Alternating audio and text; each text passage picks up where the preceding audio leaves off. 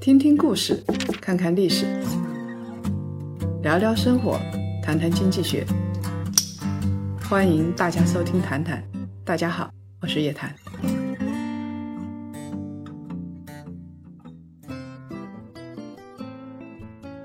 各位檀香，周五好，又到了咱们谈谈的时间了。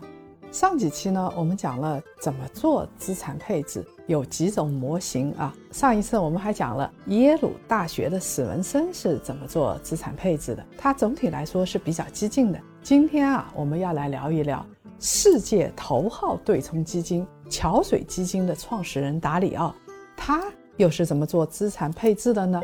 这世界上啊，有闻名于世的。两大资产配置模型，耶鲁模型就是我们上一期说的史文森的模型，还有呢这一期我们要讲的桥水模型。说到达里奥啊，我们就得回到股债平衡法，大家还记得吗？就是股票、债券各配一部分，要么是百分之五十、百分之五十的比例，要么是百分之六十、百分之四十的比例。不管怎么配吧，股债平衡。是有一个共同点的，简单粗暴的按照一定的比例把资金分配到不同的资产上面。王五呢，他学会了股债平衡法，他决定不玩一把梭哈了，开始配置资产。他用的就是股债平衡法，以免自己晚上睡不着觉。那他是怎么配置的呢？从二零一八年一月份开始，王五把自己的一百万劈成了两半。其中百分之六十买股票基金，百分之四十买债券基金。股票型基金包括一只沪深三百指数基金、中证五百指数基金和一只长期业绩挺牛的偏股混合型基金。每个基金每个月定投一万六千六百块钱，剩下的百分之四十，也就是四十万。他买了一只长期业绩优秀的债券基金，听起来挺平衡，挺好的吧？结果您猜怎么着？二零一八年股市大跌，平平无奇、亏钱小天才王五定投的三只基金全部亏损，总收益率是负的百分之十六点九，血亏十万块钱。债券呢，他没有定投，是一次性买入。收益率有百分之四，小赚一万五千多块钱，但是算下来他很痛苦啊，根本不足以弥补他在股市的亏损。在 A 股市场，二零一八年这样的下跌还是小场面，你还可能遇上二零零八年这样的情况，股债双杀啊！这王五就纳了闷儿啊，我明明做了资产配置啊。把资产相关性很低的股债结合起来做了一个投资，为什么遇到熊市还是坐上了十八楼的跳楼机，亏到头秃呢？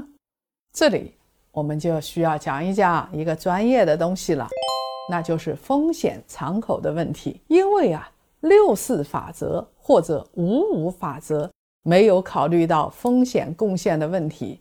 你要知道。王五虽然投了百分之六十到股票里头，但是股票波动性大，风险高啊，可以贡献整个组合九成以上的风险敞口。一旦遇上熊市的话，百分之四十的债券很难起到分散风险的作用。这王五就开始琢磨了，有没有一种投资策略？能够适应各种市场环境，能够平稳地度过牛熊市呢？桥水基金的创始人达里奥给了王五一个满意的答案：有啊，只要做到配置风险，而不是配置资金，就可以有效地控制风险，平稳地度过周期。王五问了：什么叫做配置风险，不配置资产呢？达里奥说的是什么话呀？他的投资策略到底是什么呢？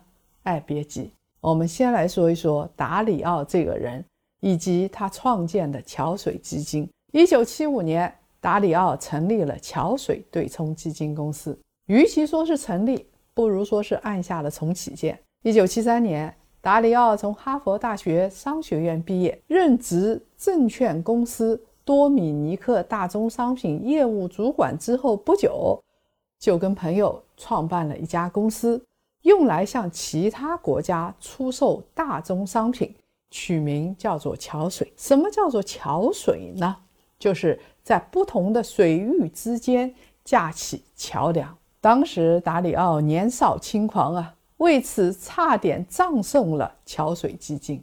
一九八二年八月，墨西哥经济动荡，对美国债务违约，而且美国的金融机构啊，向墨西哥提供了很多贷款。这个时候，墨西哥金融危机眼看着就要发生，美国的商业贷款活动陷于停顿。关于这一段记录，大家可以看一看当时的美国财长。鲁宾的回忆录，达里奥一战成名，因为啊，他早就预测到了这个结果，被惊为神人。危机发生之后，达里奥名声大振，他多次被美国国会邀请出席听证会，还经常在电视财经节目里边侃侃而谈。